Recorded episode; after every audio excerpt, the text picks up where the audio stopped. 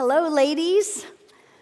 Wow, it is so good to see all of you here. Thank you so much for coming. Thank you for being here today. I am Deb Haygood. I am part of the Women in the Word teaching team, and it is a great thrill and an honor to be here with you studying God's Word together. We are Women in the Word. Thank you for coming. How many of you are here for the very first time, Women in the Word? Your first time to be here? Raise your hand. All right. Hey, that's wonderful, marvelous. Yeah, welcome, welcome. We are so glad to have you, and that means the rest of us have all been here before, so welcome back. Good to be here. This semester, we are studying the uh, Gospel of Matthew, and it's been my prayer for you and for me, for all of us, that we would be drawn very close to the heart of Jesus as we see him in the book of Matthew. We see his compassion, he loves us, and we see his authority. He is the King. Seems like a long time since we uh, ended Women in the Word uh, last semester. It was right before Thanksgiving, and we've uh, had Thanksgiving, Christmas, and New Year's, a lot of holidays in there. I hope that they were special for you. Um, Christmas for me this year was especially wonderful because um, my husband and my kids and grandkids and I all went to Miami, Florida. That's where I grew up, and we stayed with my mom. It was a great blessing to be with my mom. And my sister and her family, and my brothers and their families, they are all in South Florida. So it was great fun to see everybody at Christmas. Um, and I have many special, wonderful memories, but one that stands out to me the most is one that happened Christmas Day, and it was in the kitchen with my sister. Um, and I want to tell you the tradition of my family. Uh, we get up early Christmas morning and we read the Christmas story in Luke 2, and then we act it out, and then we open all the presents, and then some of us play, and then some of us rush to the kitchen and start cooking because it's also our tradition to have a big Christmas dinner about 1 or 1.30 on Christmas Day. And it's turkey and dressing and mashed potatoes and sweet potatoes and pumpkin pie, you know, the whole, whole works. You guys probably eat it at Thanksgiving, and we eat it Christmas Day. So, um, after it's all over, my sister and her family, she has four boys, uh, one married, one engaged, and so it was quite a big group of us eating Christmas dinner. And my sister was in charge of cleanup. So we're in the kitchen, she's doing the last pots and pans, and I'm drying the pots and pans, and my sister is singing. Now, a couple things you need to know about my sister. She, her name is Sarah Jane. She is 10 years younger than I am, and she is very musically talented. She can play the piano and the organ and the clarinet, and she sings beautifully, and she can choreograph musical presentations. And she's even in a musical group with 10 other women, and they sing so well that people invite them to come sing um, at different occasions and events and meetings. And so she was in there singing some of the songs that she had sang um, in these uh, over the Christmas holidays and some of these events. And so I begin singing with her, and I'm singing loudly.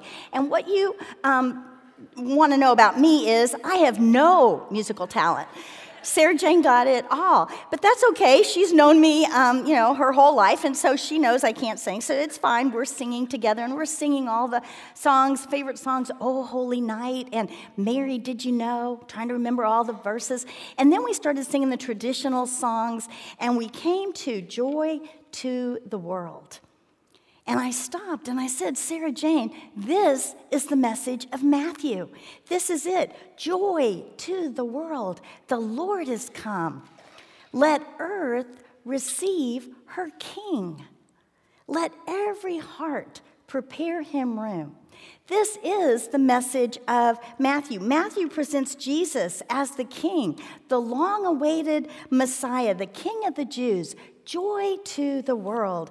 He is come. In fact, the Gospel of Matthew is written by a Jew to the Jews about a Jew. Matthew is the writer, and he is writing to his countrymen, the Jewish people, and his, uh, that are his audience. And his subject Jesus Christ. He's writing about Jesus. Matthew presents Jesus as the long awaited Messiah the um, Old Testament prophets had talked about. Jesus is the King of the Jews. And because Jesus is writing with the uh, Jewish people in mind, this is the perfect gospel to begin the New Testament. In fact, Matthew is the bridge that connects the Old Testament to the New Testament. so you may be sitting out there thinking, what in the world does that mean? Connect the Old Testament, the New Testament, what, what's going on? So I thought we'd begin by talking about the Bible. The Bible, how it's written. The Bible is God's love letter to us. We've said that many times that it is the story of his great love of mankind, men and women, boys and girls, you and me. Now, the Bible is one book, but it is um, made up of 66 books. And that first part, the Old Testament, has 39 books. And then we call the second part the New Testament. It's 27 books. And all these books are inspired by the Holy Spirit. Different human authors, but they're all inspired by the Holy Spirit. So this Bible is the Word of God. The Bible, these are God's words. We can believe it. We can trust it. The Bible opens up and begins with the book of Genesis, and right in the beginning, we see um, God, the Father, Son, and Holy Spirit, the Trinity, creates the universe. And God makes mankind. He makes Adam and Eve, man and woman. Adam and Eve, and God loves them, and He walks with them, and He fellowships with them, and they're in the garden. It's paradise, it's wonderful. And then Satan comes in the form of a serpent, and he tempts them and they do the one thing that God told them not to do. They disobey him and they eat from the tree of knowledge of good and evil. Now, that is a mouthful. Have you ever thought about it? The fruit of the tree of the knowledge of good and evil. I'm glad I don't have to go in the store and say, hey, do you have any fruit from the tree of the knowledge of good and evil? Okay, this really isn't funny. It isn't funny because this is when sin enters the world, and nothing is the same after this. God doesn't leave Adam and Eve um, in, lost in their sin, though. He kills an animal the first time we see shed blood, and he um, clothes them with animal skins and he provides them with fellowship. And we see a message of hope. As we see the consequences of what sin is going to do to the world now, we see a message of hope in the midst of God's curse to um, Satan, the serpent. And that's on your verse sheet. Genesis 3 14 and 15 says this The Lord God said to the serpent, he shall bruise your head, and you shall bruise his heel. He there is referring to Jesus Christ. He would come, and some of your translations say crush. Jesus Christ will come and defeat Satan. Right there, Genesis 3, we see a reference to Jesus. But sin runs wild, it runs rampant. There's evil and wickedness. In fact, so much so that in just a few chapters, the world is so evil that God destroys it with a flood. Except for Noah, righteous Noah, and his family. They're on the ark with two of every kind of animal. And when the um, waters recede and they come off the ark. Noah's sons begin to have children, and they have children, and they have children until um, the world is populated. And some generations later, Abraham comes on the scene. Now, Abraham is a man called by God, and Abraham obeys God and follows him. And so, God gives Abraham a threefold promise. He tells him, one, that he will have many descendants, he will be a great nation. And he tells him that um, he is going to give him land, physical land, and that's the land in Israel today. And he tells him, and this is beautiful, he says, From your descendants will come a blessing for all nations. A blessing will come from you, Abraham. And I have that verse on your verse sheet as well. Um, we see it in Genesis 12 3. We also see it repeated in Genesis 22 18, where God says, And in your offspring, singular, shall all the nations of the earth be blessed. This is a reference to Jesus Christ coming to bless mankind. So Abraham has a son Isaac, Isaac has a son Jacob, Jacob has 12 sons, and those sons multiply and increase until after 400 years in Egypt, they have become a great nation. It will be called the nation Israel, but they're in slavery. So God, through Moses, leads them out of Egypt, through the wilderness, and into that land that God had promised Abraham. And they divide up the land among the families of the 12 great grandsons of Abraham. They're called the 12 tribes. They divided up and they're ruled by judges for about 300 years.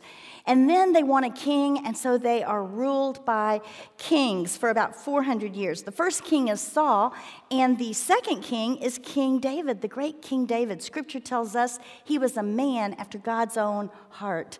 And so God promises David this He says, Your throne, your kingdom will never end. And I have that verse on your verse sheet that we see in 2 Samuel 7:16. This is part of that promise.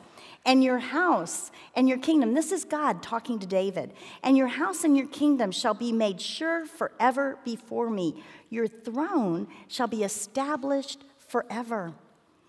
This is another reference to Jesus Christ. He would come, King of the Jews, and he would reign forever on that throne of David's.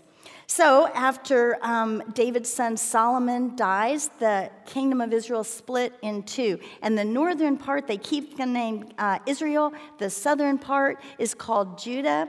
And they are ruled by kings. And this is the time of prophets that come to the people because everyone has turned away from God. There are no good kings in the northern kingdom of Israel, and just a few good kings in the southern kingdom, Judah, those that are reigning on the throne of David. And so the prophets come and they say, Turn back to God. He loves you. He wants to bless you. Follow him. Turn to him. He is going to send a Messiah. The anointed one is coming to save you, King of the Jews. One place we see this all through the prophets, but one of them is from the prophet Jeremiah, and I have that on your verse sheet. In chapter 23, 5 and 6, Jeremiah says this Behold, the days are coming, declares the Lord, when I will raise up for David's righteous branch, and he shall reign as king and deal wisely, and shall execute justice and righteousness in the land. And this is the name by which he will be called The Lord is our righteousness. This is a reference to Jesus Christ coming to the earth to reign as king of the Jews. So the prophets come, but the Israelites do not turn back to God. They do not follow him. Now, there's always a faithful remnant, a few people who follow and obey God, but for the most part, uh, the vast majority have cold hearts towards God. And so the Assyrians come and they conquer the northern kingdom, Israel, and disperse them. And then the southern kingdom is taken into captivity by the Babylonians. But I love what happens next. God does not forsake his people. He keeps his promises. And so he moves the heart of the Persian king Cyrus, who's in power now, to allow the Jews to go back to Jerusalem. That is the capital city of Judah, and to um, rebuild it. And so they go under the leadership of Ezra and Nehemiah, and they rebuild the temple and they begin to worship God again. And they rebuild the city of Jerusalem and the land because God is preparing for a Savior to come from these people and to come from this place. So, with this, the Old Testament closes, and we have 400 years of silence, no inspiration from the Holy Spirit to human authors until Jesus Christ is born, until he comes onto the scene and the New Testament um, is opened with him. The Old Testament is the book of the promise of a Savior, and the New Testament is the fulfillment of that promise of a Savior in Jesus Christ. So, the first four books of the New Testament, we call them the Gospels because the word gospel means good news, and they tell the good news story of Jesus, God the Son, coming to earth we call that the incarnation, fully man and fully God, to give his life, to pay the penalty for our sin, that we might be made righteous, that we might be in fellowship, in a relationship with holy God. Now, each gospel emphasizes a different aspect of Jesus. So, together, when we read all of them, we see a um, more complete picture of Jesus.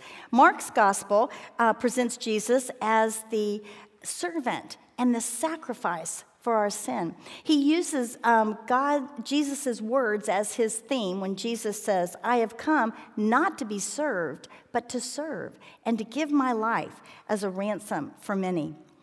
The Gospel Luke, he presents Jesus as the perfect man, the Son of Man, the Savior of the whole world, the Savior of the um, outcast, the poor, the needy, women, widows, children. All of these are emphasized in the book of Luke.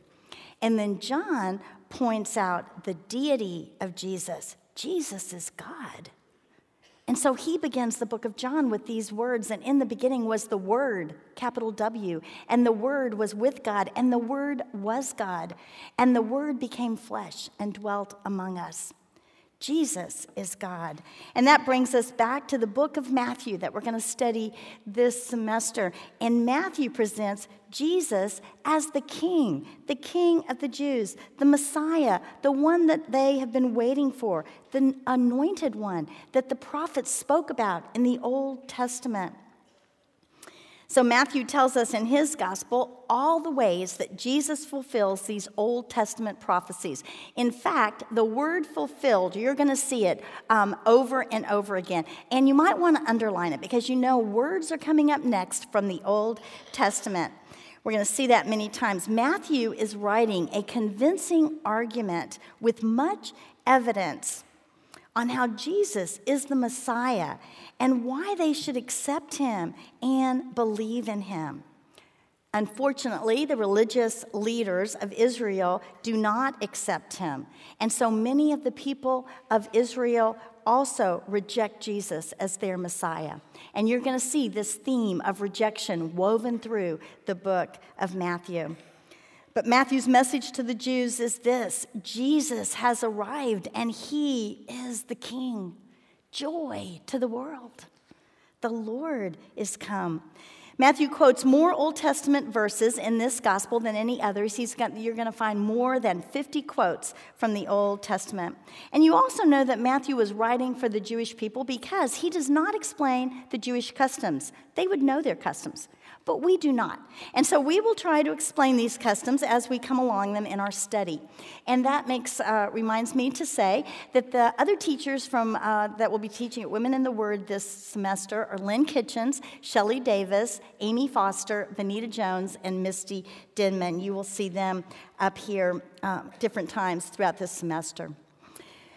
The Gospel of Matthew also emphasizes the teachings of Jesus. There are um, five separate, lengthy passages of Jesus' teachings, and then they're followed by um, actions and deeds of Jesus to illustrate what he has been teaching.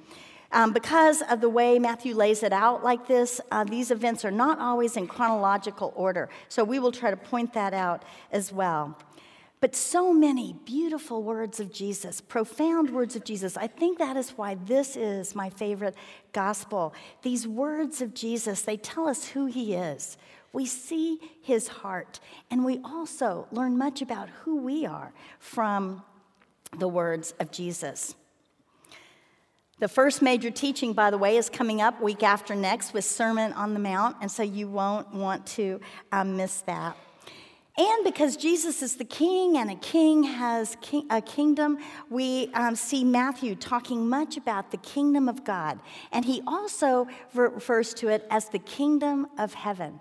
Now, the kingdom of heaven, that is a, a, term that we only see in the book of Matthew. And I thought we would um, talk about it for a second, that we would define it so that we know, because we're going to see kingdom of heaven, kingdom of God mentioned many times. Those terms are interchangeable. When uh, Jesus comes to earth, the kingdom of God has arrived. The kingdom of God is God's rule over all the earth. Now, we know that God is sovereign and in control over all the earth, but this is talking about his dominion, about his rule over the earth. Um, one definition is the sphere of God's dominion uh, over those who belong to him the kingdom of heaven. Spiritually, when we trust Jesus, we leave the kingdom of this world and we enter the kingdom of heaven.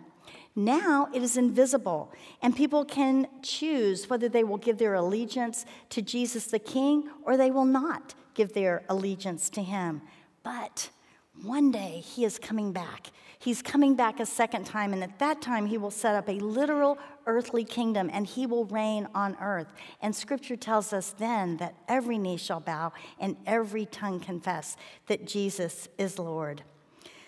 Now it is a kingdom of the heart, and he reigns in the lives of believers. And Matthew um, tells us about this kingdom of heaven and how we can participate in it now as believers in Jesus.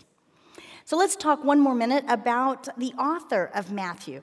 Early traditions hold that Matthew, one of the 12 disciples, is the author of this book of Matthew. Now, Matthew was a Jew. He collected taxes from the Jews for the Romans who were in power at the time. So, Matthew was probably very wealthy, and he was also probably very hated by the Jewish people because they looked at tax collectors as traitors and as swindlers, as thieves, really. Because he is a tax collector, we're going to see more about money in the book of Matthew than any uh, of the other gospels. In fact, um, when Pastor Ted taught that verse about the tax collector and the fish and the money, that was in the book of Matthew because he knows about taxes. And we're also going to see in the Gospel of Matthew that he uses the correct terms for coins of that day. Matthew was also humble. He knew he was a sinner, and when Jesus calls to him to follow him, he follows immediately. He opens his heart to Jesus. And I have that verse, um, we're going to see that in Matthew 9 um, 9, and it says, As Jesus passed on from there, he saw a man called Matthew sitting at the tax booth, and he said to him, Follow me. And Matthew rose and followed him. He immediately follows Jesus. And he not only opens his heart to Jesus, he opens his home to Jesus. The first thing he does is he invites him to come and meet his friends, other tax collectors and sinners. Matthew is an evangelist. He's an evangelist. Matthew also closes um, the book of Matthew with Jesus' command to go and make disciples of all nations. You know, the other uh, Gospels tell us that Matthew's name was Levi. But when Jesus calls him and he follows him, Jesus changes his name to Matthew because Jesus didn't see a tax collector. He saw an author, one who would write the good news about Jesus. And by the way, uh, Matthew's name means gift of God. So, with all that background, let's turn to Matthew 1 1, and we're going to begin to study the subject of the book of Matthew, and that is Jesus Christ, the King. Let's look at verse 1. The book of the genealogy of Jesus Christ, the son of David, the son of Abraham. So, right here, we see the connecting link to the Old Testament.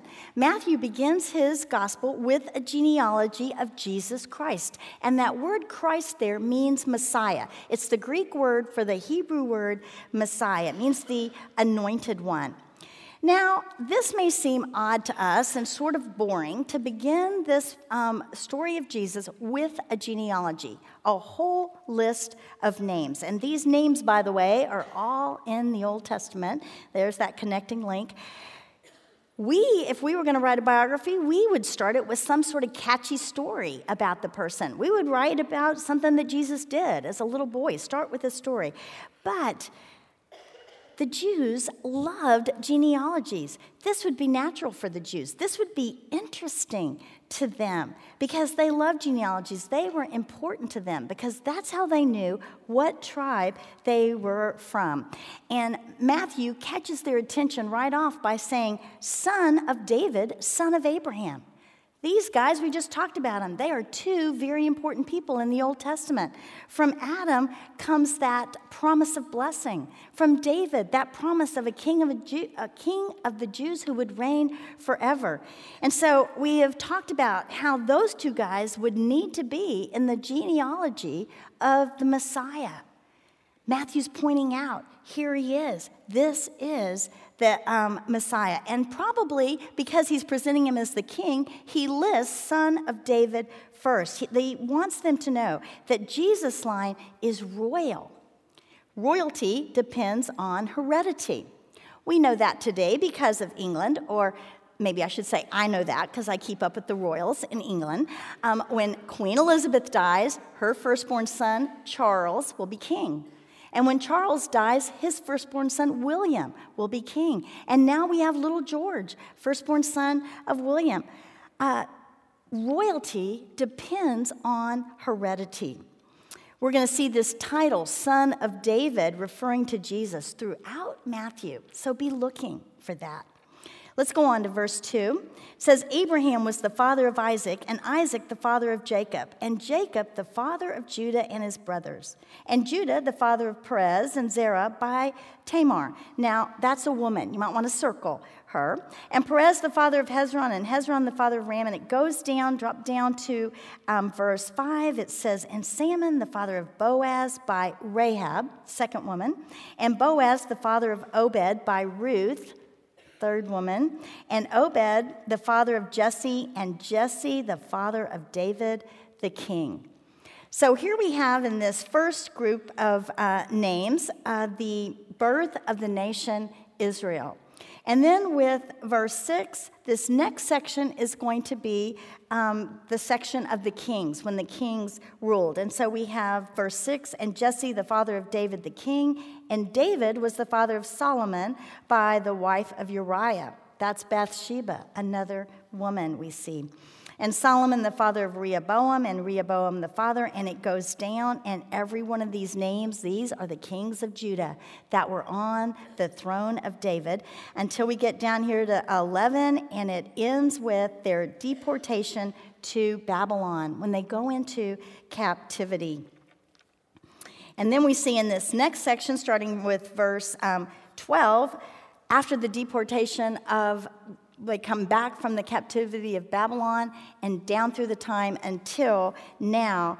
Um, and we read that in verse um, 16. And Jacob, the father of Joseph, the husband of Mary, of whom Jesus was born, who is called Christ. This is it.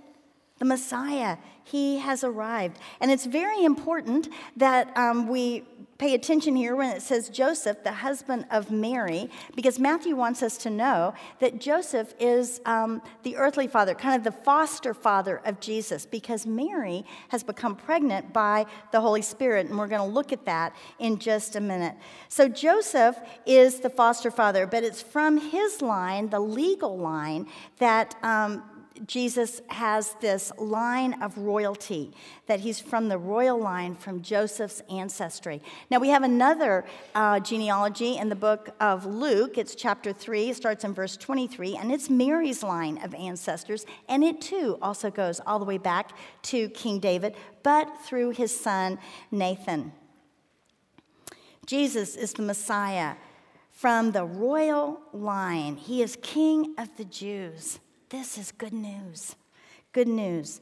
The Messiah is here and he has arrived, and it is Jesus. That's what Matthew wants them to know.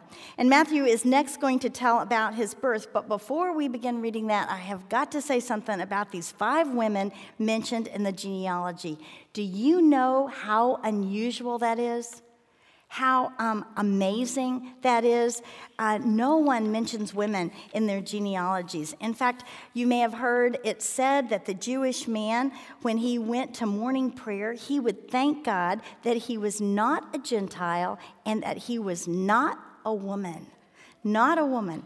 And in this genealogy of Jesus, Matthew points out both. Rahab was a woman from Jericho. She was a Gentile. And Ruth was a woman from Moab. She was a Gentile.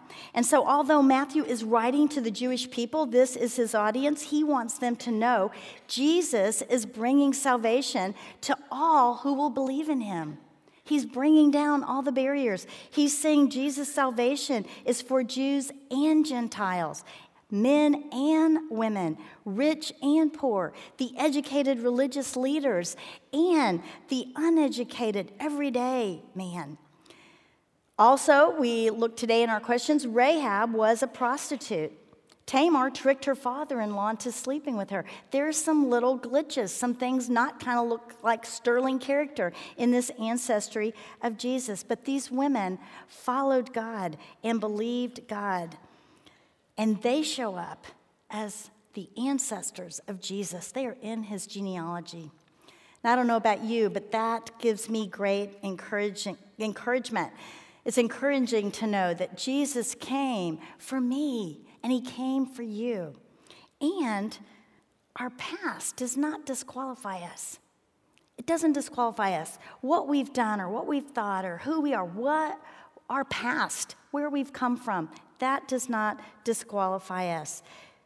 God can use us if we follow him. So let's go on and read verse um, 18. And it says this Now the birth of Jesus Christ took place in this way. When his mother Mary had been betrothed to Joseph, before they came together, she was found to be with child from the Holy Spirit. And her husband Joseph, being a just man and unwilling to put her to shame, resolved to divorce her quietly. Now, we learn as much about Joseph in these next verses as we do about Mary. Mary and Joseph are engaged, betrothed is the word. Uh, they have not had sexual relations, but Matthew wants us to know that Mary is pregnant by the Holy Spirit. So, let me explain for a second the custom of marriage. When a man and woman were to be married, and this was arranged by the families, the first thing they would do would be um, betrothal. And that is kind of like our engagement, but it was a legal ceremony and it was binding. It could only be broken by death or divorce.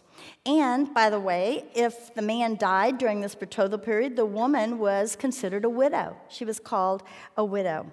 It lasted for one year, and they didn't live together. They lived in their separate homes. And then, after that year was uh, uh, up, they would have a marriage ceremony, and the husband would take her as his wife to his home, and they would consummate the marriage, and they would begin their life together. Um, interestingly, the betrothal period was one year because it was to show that the woman was pure if she doesn't show up pregnant during this time. And actually, that's exactly what happens. Mary does become pregnant during this time of betrothal. But it says Joseph was a just man, he was a good man. He was a righteous man, God following and God fearing. And we see also that he is merciful. He has mercy on Mary. He must have loved Mary a great deal. And so he was probably heartbroken when he hears that Mary is pregnant because he knows that this isn't his child. And so let's see what happens next.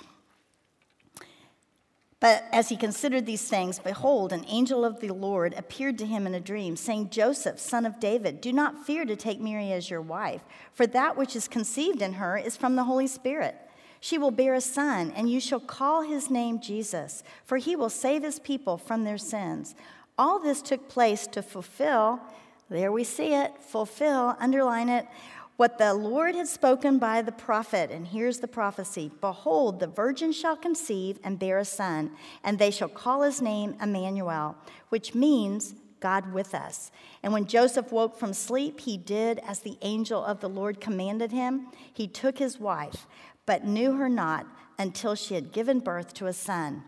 And he called his name Jesus. Now, Joseph had not wanted to cause Mary more pain or more shame. He was going to divorce her quietly, just go to two people and, and make a certificate of divorce to, to uh, annul this engagement. And uh, that would have been really a kind thing for Mary because she could have even been stoned. That was along the books. It wasn't practiced much, but it could have been. But an angel speaks to Joseph in a dream and it tells him, Mary has been faithful to you. Mary is pregnant by the Holy Spirit. Take her as your wife and name the baby that comes Jesus. Now, Joseph must have been relieved to hear this. Mary um, has been faithful to him, but it would have been a little confusing as well. He must have been perplexed, thinking, How does that happen? But he has this prophecy to hold on to. And Joseph probably knew the scriptures, he probably knew the Old Testament prophecies. And so he knows this prophecy about a virgin that shall bear a child, and the name and shall be called Emmanuel. This is from Isaiah 7, um, verse 14, and I have it on your verse sheet. I'm not going to read it, but you can see that prophecy there. And Emmanuel is one of the names that we call Jesus, and it's one of my favorites because it means God with us. God the Son comes to earth to dwell among us, to walk among us and be with us. And He gives His life for us that we might be in relationship with Him. And what impresses me most about Joseph is he wakes up and immediately he obeys God. He takes Mary as his wife. Now, he takes her into his home, but he doesn't sleep with her. He doesn't consummate the marriage um, as God has told him. And this wouldn't have been easy for Joseph because this would have been humiliating. This would have ruined his reputation because everybody's thinking he is the father and they haven't really had the marriage ceremony yet. But he wants to care for Mary. So so he takes her into his home. And then when the baby comes, he names the baby Jesus, just like the angel told him. He obeys everything that God had told him. Now, that name Jesus, that's the Greek name for the Hebrew name um, Joshua or Yeshua. Um, it's kind of like Juan, it's the Spanish version of um, John. And Jesus, Joshua, means Lord is salvation. It's literally Savior. Savior. Now, this probably wasn't Joseph's plan. This isn't what Joseph thought was going to happen when he became engaged to Mary. This probably didn't turn out anything like he would have ever imagined, but yet Joseph knows God's plans are good, and he sees that he is going to become this father, this foster father of the Messiah. So he accepts God's plan and he listens to God and he obeys him. And I think it's a great example for us. We can know that God's plans are good, even though they're not what we had planned, even though maybe not even what we had expected. God's plans are good, and they really work best when we listen to Him and we obey Him. So let's go on and read about the visitors that come to see Jesus in chapter 2. And it uh, says here that Jesus was born in Bethlehem. Now, that story, we learn all about it in Luke 2, but not so much here. And I have a map, if we want to put that up, we can see. And this map is also in your questions, and you might want to refer to it over um, this semester. But you see, Nazareth is up there in the top. Where you see that number two? That is Nazareth. That is where Joseph and Mary are from. But they come down to Bethlehem. It's about 65, 70 miles, and that is where Jesus is born in the stable. And then let's see what happens next. Chapter 2, verse 1. Now, after Jesus was born in Bethlehem of Judea in the days of Herod the king, behold, wise men from the east came to Jerusalem, saying, Where is he who has been born king of, of the Jews? For we saw his star when it rose, and we have come to worship him. Now, this is the story of the Magi, or the wise men. Um, some of your translations may use one or the other of these words. They were probably astronomers. We know they were from the east. They were scholars that studied the stars and the sky. And somehow they know that this star that's in the sky now um, is pointing out the king of the Jews. We're not sure how they got that information, but they did. And so they have traveled hundreds and hundreds of miles to worship the king. They are looking for the king of the Jews. Now, this story of the wise men is found only in the book of Matthew, and it makes sense that he would have this story here because he's presenting Jesus as the king. And so here are these wise scholars coming to worship Jesus, the king of the Jews. Let's go on, look at verse 3. When Herod the king heard this, he was troubled, and all Jerusalem with him. And assembling all the chief priests and scribes of the people, he inquired of them where the Christ was to be born. They told him, In Bethlehem of Judea, for so it is written by the prophet. Here's another fulfillment of a prophecy. And you, O Bethlehem, in the land of Judah, are by no means least among the rulers of Judah, for from you shall come a ruler who will shepherd my people Israel. Okay, so this is um, a prophecy from Micah chapter 5, verse 2. I put that on your verse sheet, but I'm not going to read it. Second prophecy. And um, these wise men, these magi, they're looking for the king of the Jews. So they come to Jerusalem where um, King Herod is reigning. And there he come expecting to find this newborn king. But they don't find it. And it says King Herod is troubled. And he's troubled because he knows enough Old Testament scriptures to know that one day a Messiah is coming and he is from the line of David and he will be the rightful heir to the throne. And Herod knows he is not that guy. In fact, Herod is only half Jewish, and he is ruling, reigning as king um, under the appointment by Rome, who's in charge at this time. Now, he doesn't know enough scripture to know where um, the Messiah was to be born. And so he calls the religious scholars and leaders and asks them, and they do know the Old Testament scriptures, and they know the prophet Micah has said he will be born in Bethlehem. And so let's see what Herod does next. Then Herod summoned the wise men secretly and ascertained from them what time the star had appeared. And he sent them to Bethlehem, saying, Go and search diligently for the child. And when you have found him, bring me word that I too may come and worship him. After listening to the king, they went on their way. And behold, the star that they had seen when it rose went before them until it came to rest over the place where the child was. So Herod calls them together and says, Hey, um, when did you first start seeing this star? He's wanting to know how old is this baby? And he says, Yeah, tell me where he is so that I can go worship him. Not true. He doesn't want to worship Jesus, he wants to get rid of him. And that's why he's troubled. He's thinking this isn't a good thing. And Jerusalem is troubled because they know King Herod is mean and cruel, and um, no telling what will happen if there is another king found.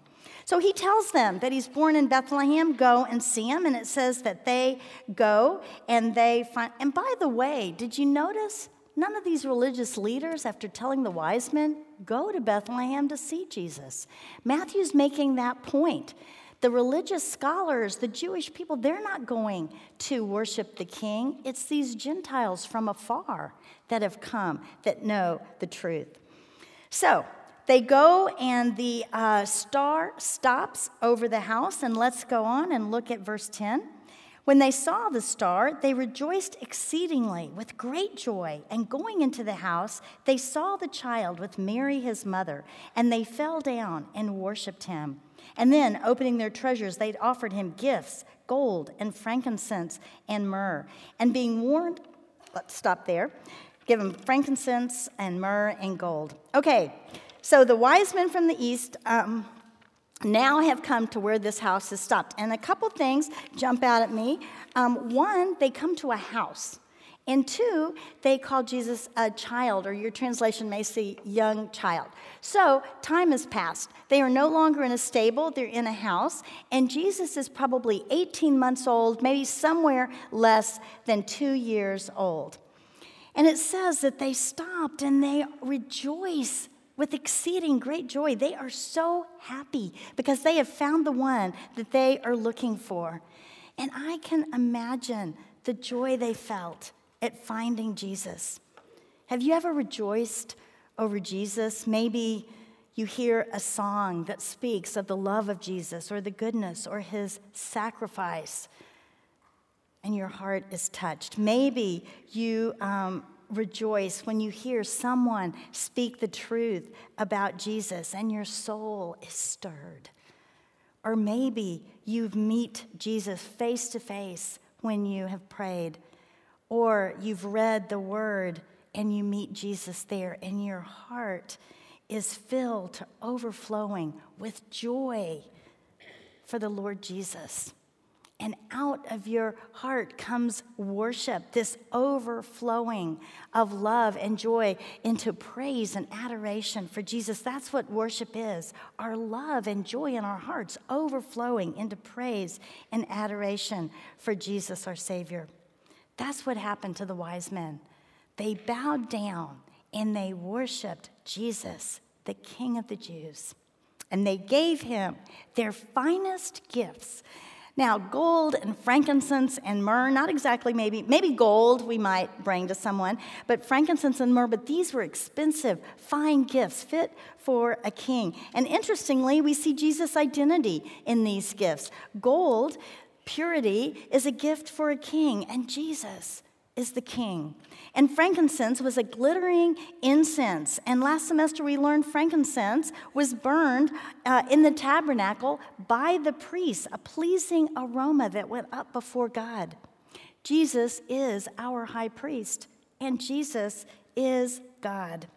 And then myrrh is a spice used for embalming the dead, and this represents Jesus, our sacrifice the one who died on the cross to pay the penalty for our sin. And then we see in verse 12, and being warned in a dream not to return to Herod, they departed to their own country by another way. Now, we don't know um, this dream. Maybe it was the same angel that talked to Joseph, comes and tells them, but this is God saying, don't go back to Herod. And so the last thing we see the wise men doing is obeying God. They don't go back to Herod, they go home a different way. Wow, so much to learn and to think about from God's words in Matthew. And that's how it's going to be all semester long. And my thought all week has been Is Jesus king of my life? Um, do I give my total allegiance to Jesus? You know, the wise men give us such a great example here that I want it to be our closing application. Come to Jesus the King, believe in him, enter his kingdom. And if you've done that, rejoice in him, worship him, give your best to him. Now, I don't know what that might be. It's different for each of us. Maybe you want to give him your time, more time spent reading his word or praying or just thinking about him during the day. Maybe you want to give um, him your talents, those things that you can do, and, and bless others with that um, for Jesus' sake. Maybe you want to obey Him, that you want to obey Him this semester. For He is our King, joy to the world. Let's pray. Heavenly Father, you are a good God. You love us, and we love you, Lord, and we're so grateful for these words in Matthew. We're so grateful to know about Jesus, God the Son, coming to earth because he loves us, because he wants us to walk with him and be with him forever. Father, thank you so much for these women that have come to study your word. And I pray, Lord, that you would bless them, that their hearts would be touched by your words in Matthew, and that you would draw them close to you as we follow Jesus. We love you, Lord. In Jesus' name, amen.